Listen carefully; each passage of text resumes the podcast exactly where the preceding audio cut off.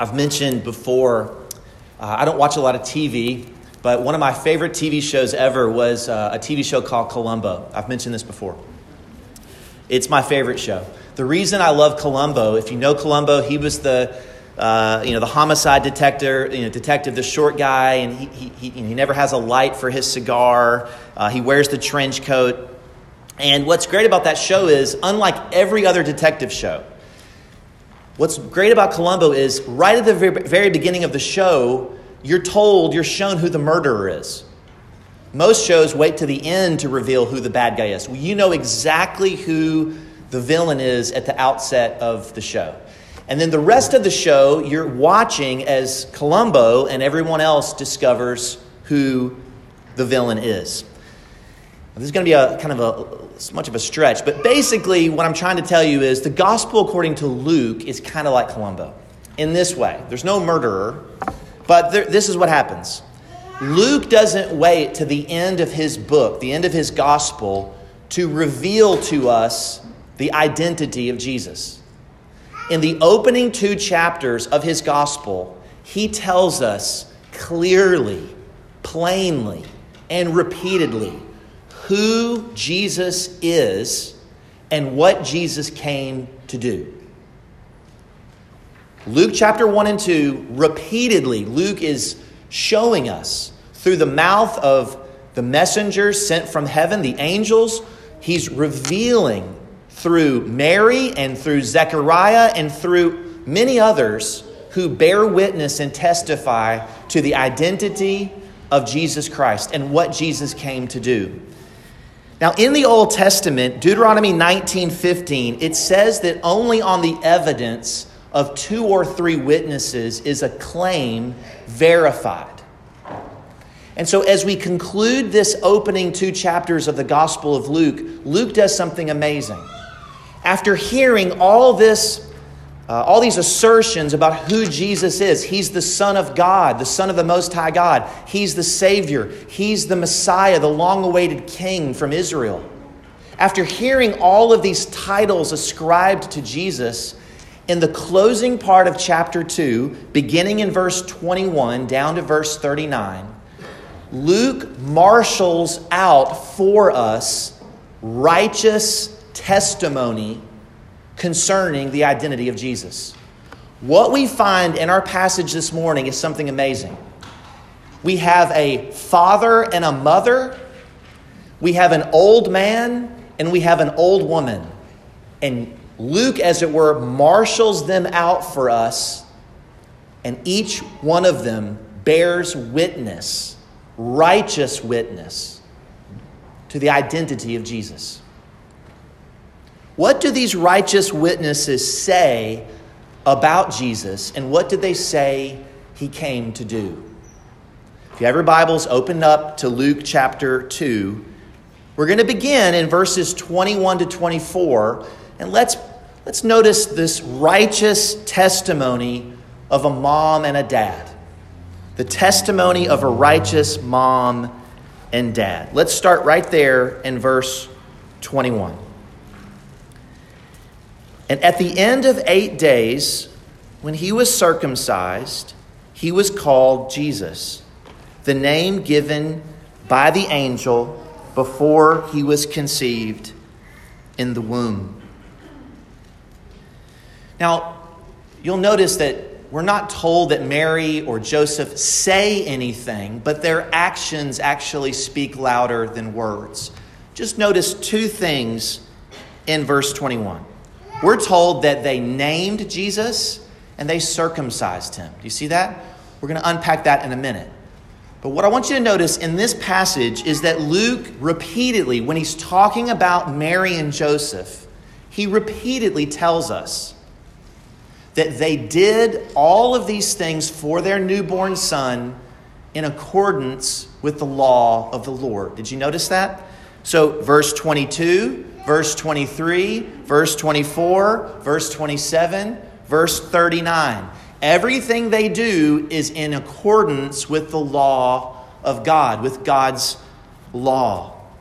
So they, in obedience to God's law, they circumcised Jesus on the eighth day. That was That was the covenant given to Abraham, Genesis seventeen. Circumcise all the male sons of Israel. That's what they do.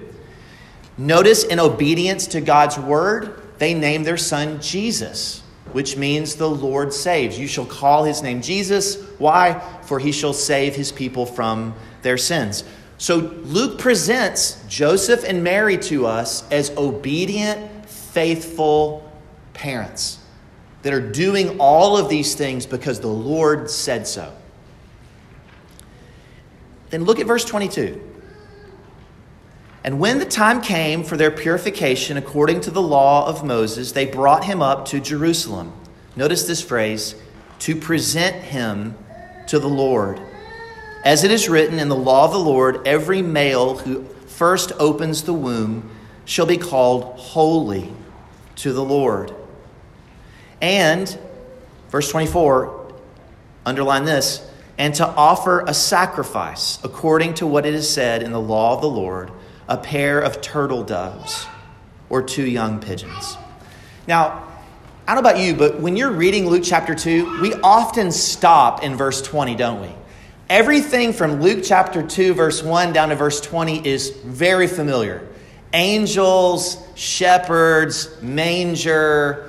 We, we get all that. We love that part. That's but but then when you go to like a Christmas play, they don't do the this part. They, they don't talk about this part. This seems kind of distant, and if we don't know the Old Testament well, it can seem kind of strange or bizarre.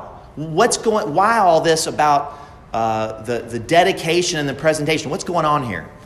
Well, just notice these two things. First, this is basically forty days after he was born, eight days, right? I'm sorry, he, he's circumcised on the eighth day, and then about thirty, a little over thirty days later, they go down to Jerusalem. Why did they wait forty days? Well, in accordance to the law of the Lord.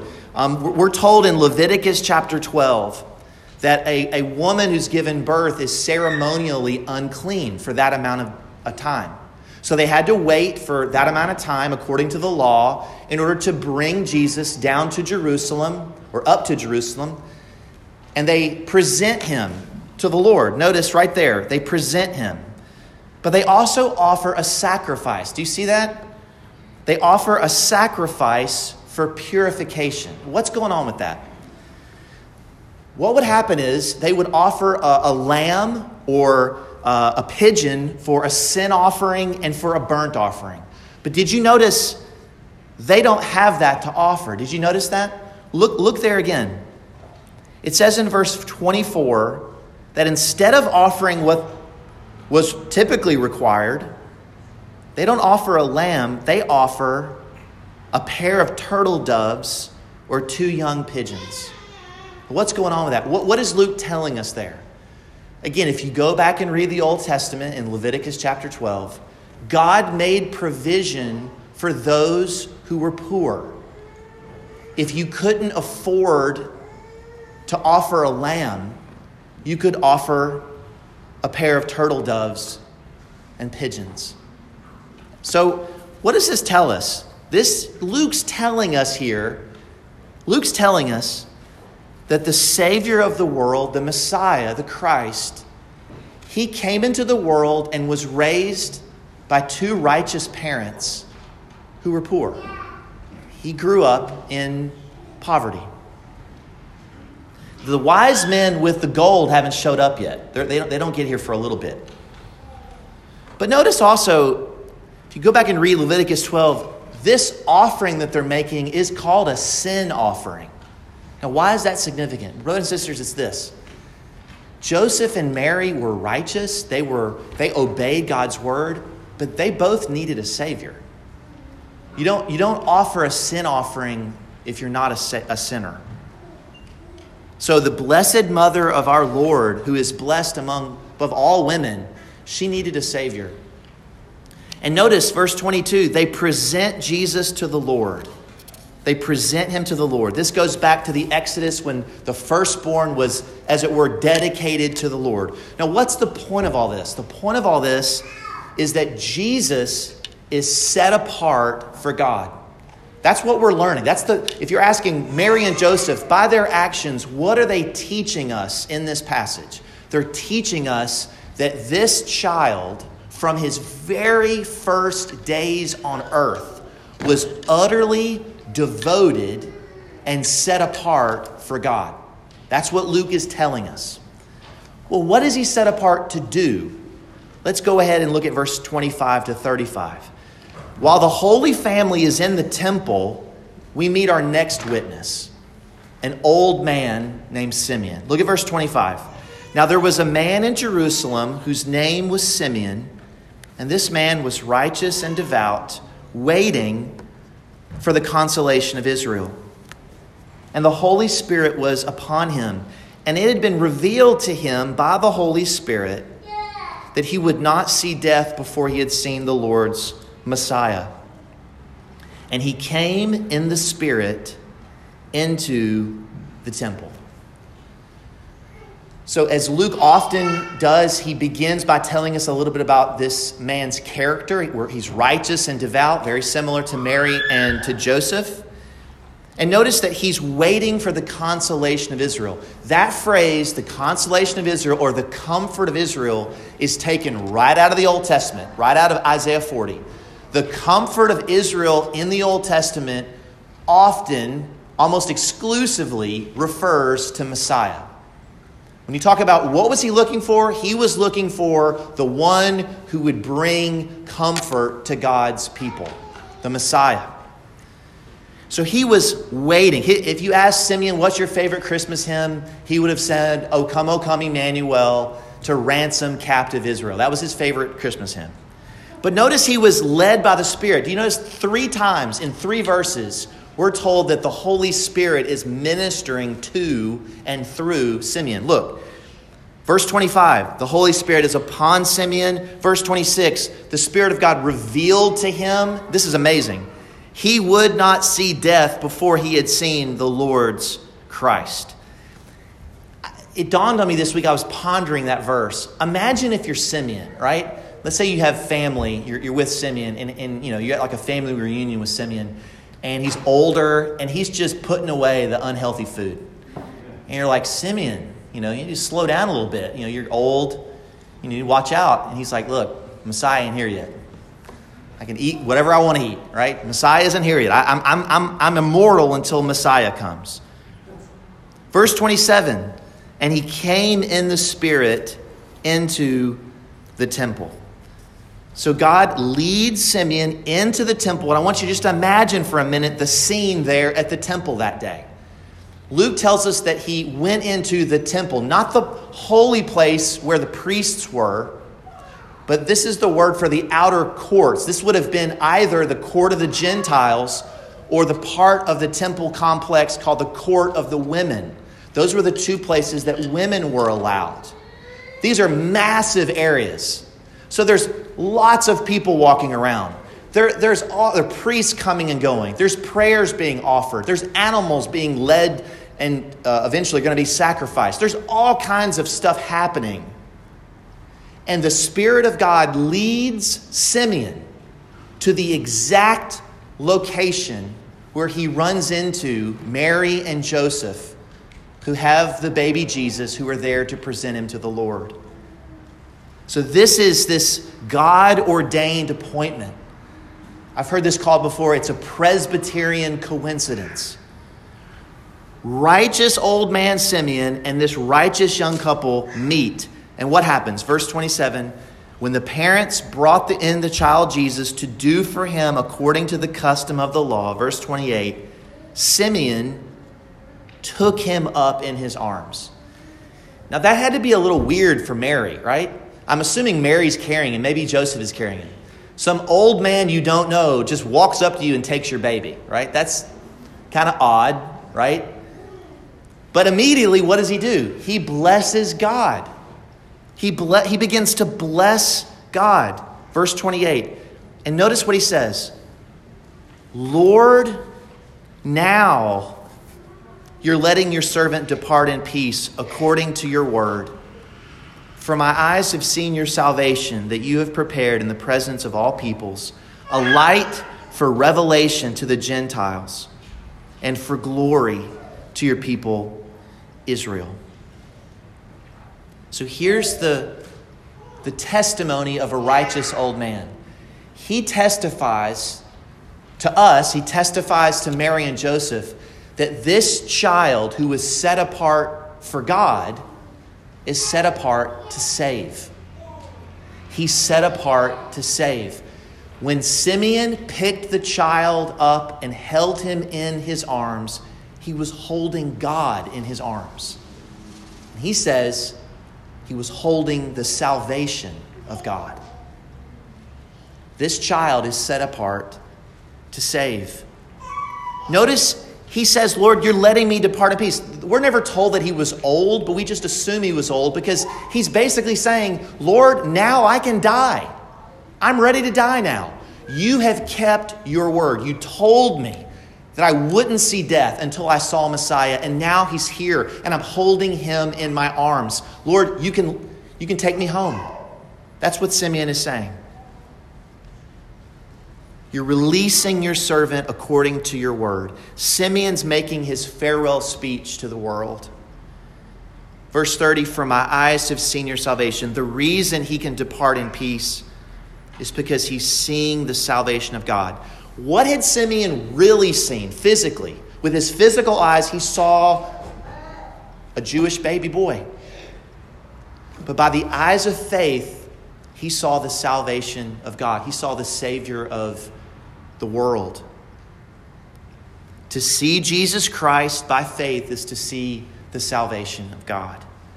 Now, at Christmas time, I hope you see, as we've gone through this opening series in the Gospel of Luke, we can't speak about the coming of Christ into the world and not think about why he came. Luke doesn't want us to separate the manger from the cross. Luke doesn't want us to separate the birth of Christ from what he came into the world to accomplish. Simeon says, this child, this baby, this newborn son came into the world to bring salvation, to be a savior. And so that's what Luke is teaching us here. Christmas is all about salvation. There's nothing threatening about a baby in a manger. And that's why we can't separate the manger from the cross. The one that Simeon held in his arms would later be held by nails on a Roman cross. This child would grow up and suffer as the propitiation for the sins of God's people. Verse thirty-one, this salvation, notice, it wasn't just for Israel. It was prepared in the presence of all peoples. Verse fifty, or chapter fifty-two of Isaiah says that God has bared his holy arm in the sight of all the nations. Simeon and Anna both, I think, knew Isaiah cold, because no book in the Old Testament makes it clearer that when the Messiah comes and suffers and dies for the sins of his people, he's not simply doing it for Israel alone. He's doing it to confirm the promises given to Israel, to rescue Israel, but also so that his salvation will spread to Gentiles, to the ends of the earth. And notice verse thirty-two. He says this very thing. Look at verse thirty-two. So don't look at me. Look at your Bibles. Look at verse thirty-two. He sees in this child that a light of revelation has come to the Gentiles, and glory for your people Israel. Glory and light. But they're both light images. Glory and light. So in the coming of Christ into the world, the light of the world is bringing the light and the knowledge of salvation to not only Israel, but also to the Gentiles as well. Verse thirty-three. And his father and mother marveled, as you can imagine, right? They probably said, give me my child back. Um, they marveled. They marveled at what this old man said about their son. They were amazed. They were astounded. And then Simeon turns his focus from blessing God, he turns directly to Mary and Joseph. And notice what he says.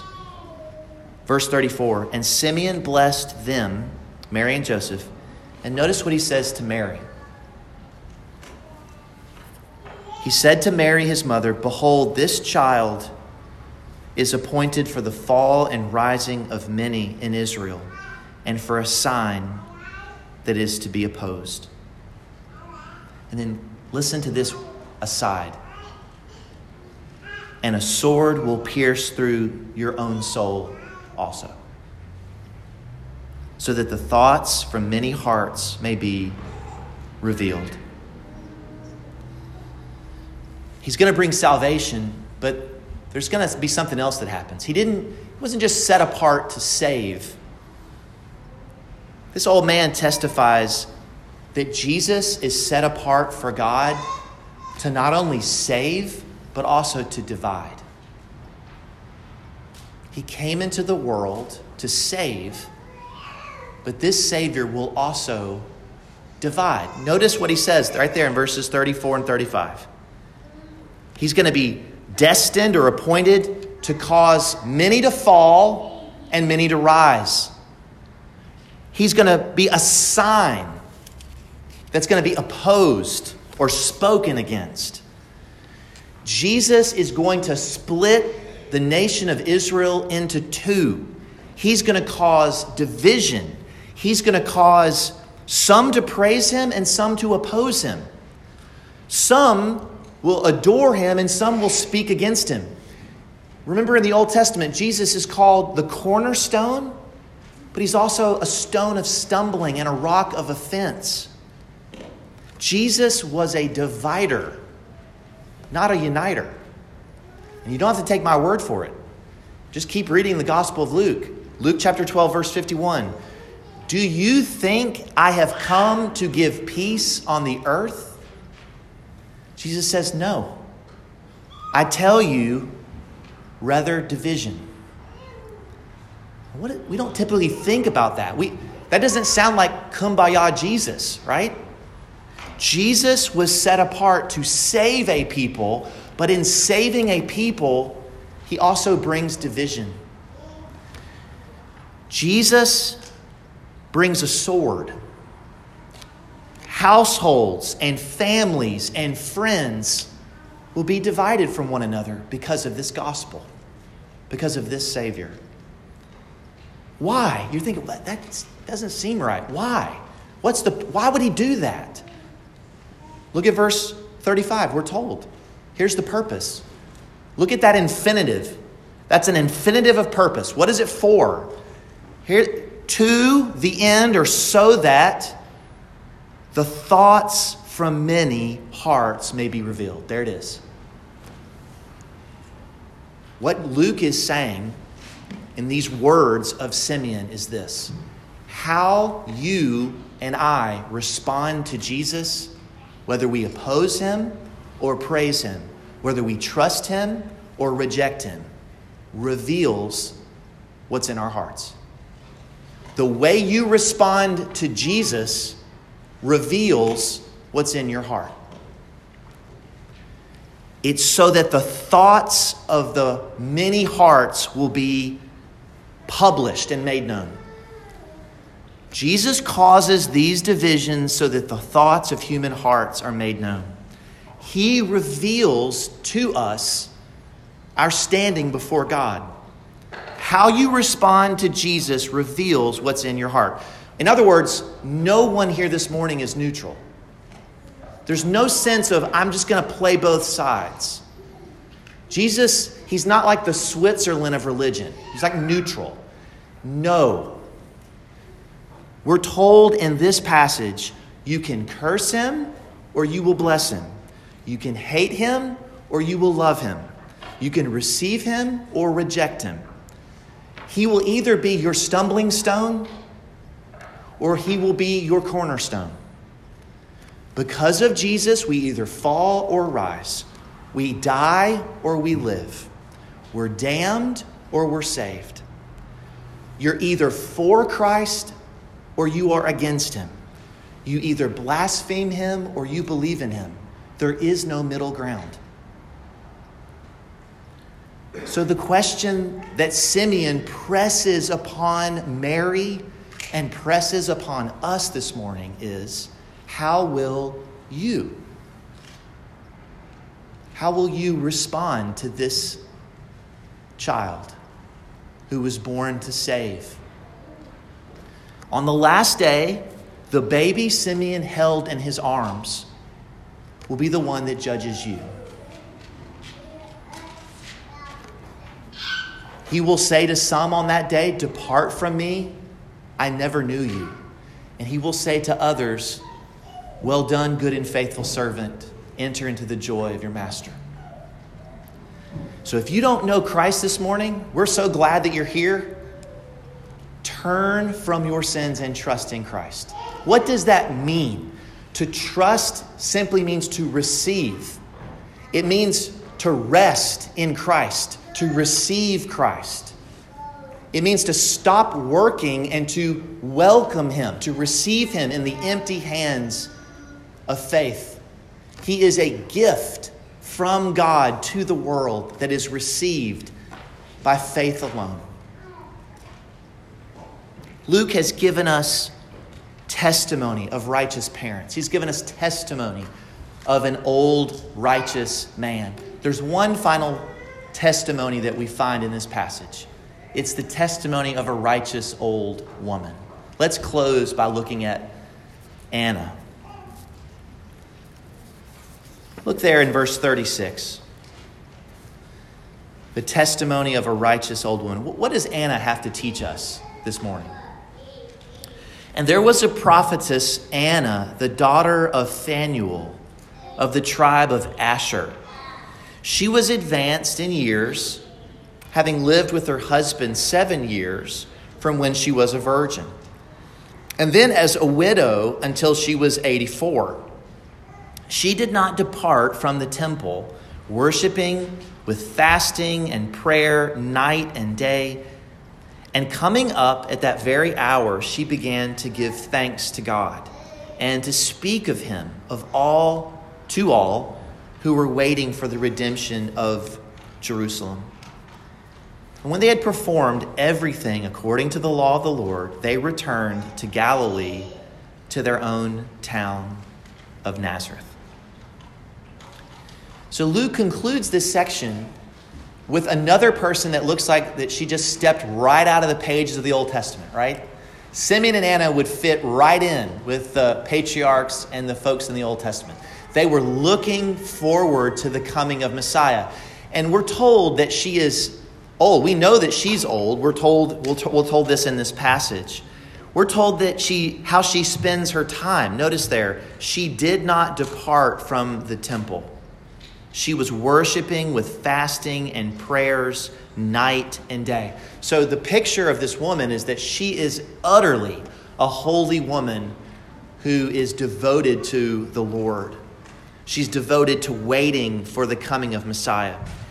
Look at verse thirty-eight.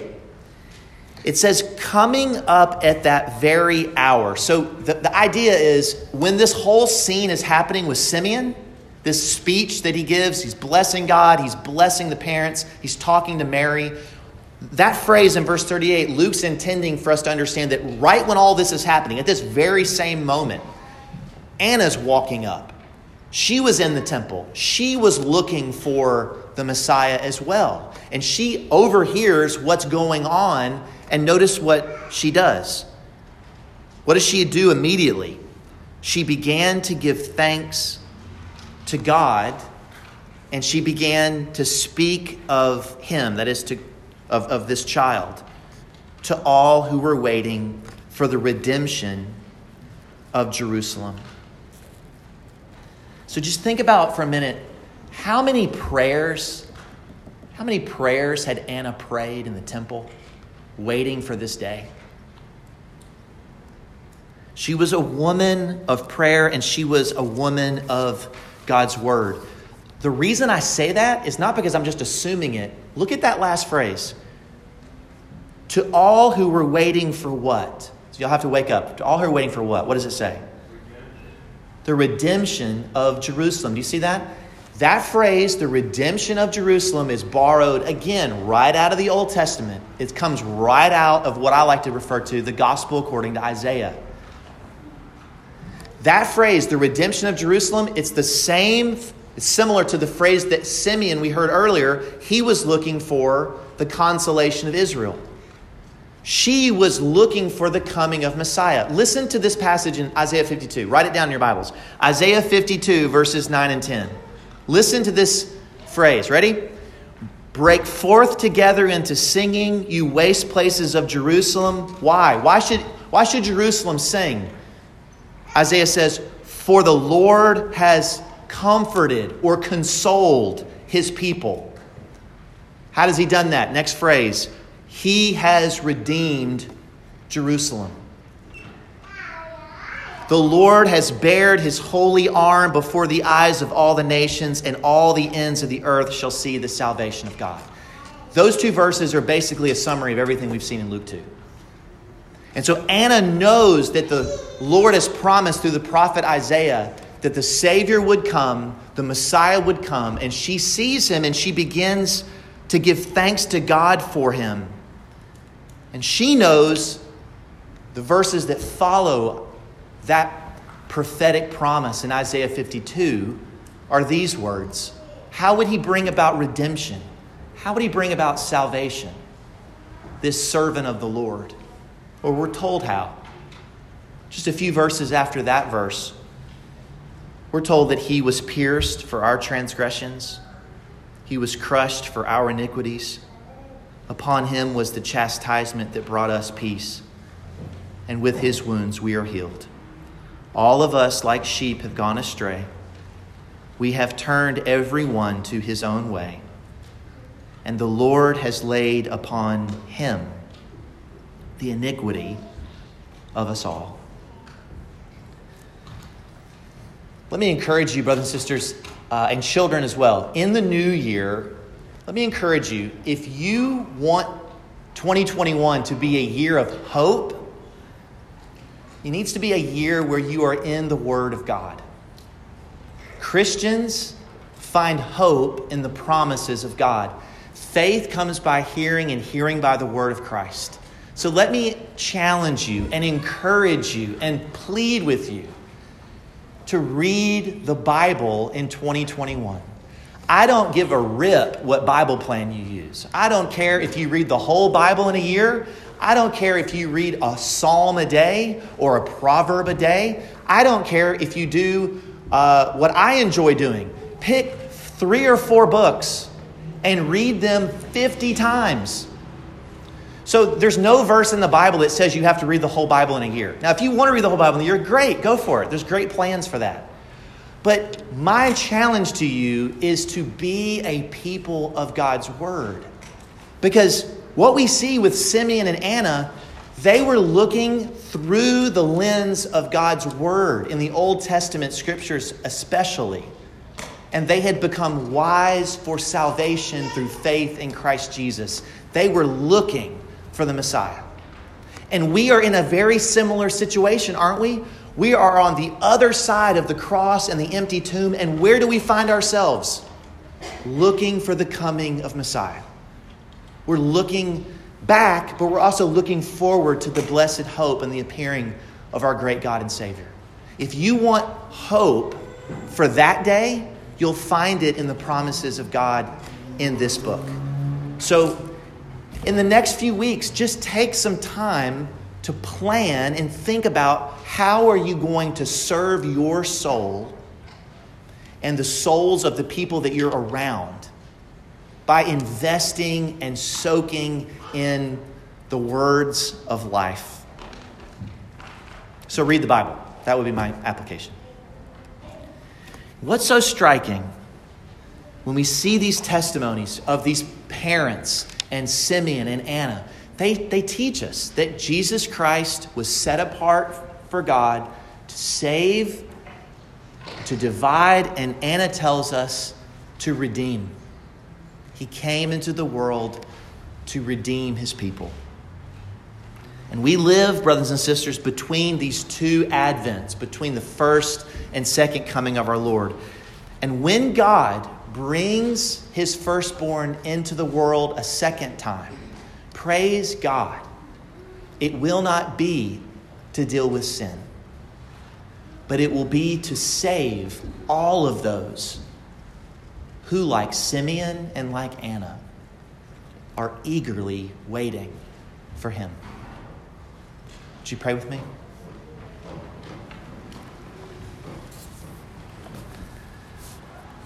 Our gracious God and Heavenly Father, we thank you, we bless your name, for in your kindness, you didn't send us a Pharisee, you didn't send us an angel, you sent your beloved Son, the Son of your love, to be our Savior, to be our Redeemer, to be our King. And the Lord Jesus came and rescued us. And you, Lord, have transferred us from the kingdom of darkness and into the kingdom of your beloved Son, in whom we have redemption, the forgiveness of all of our sins. Help us to give thanks today. Help us, we pray, that through your scriptures that we might abound by the Holy Spirit in hope. We ask this for Jesus, our great Savior's sake. Amen.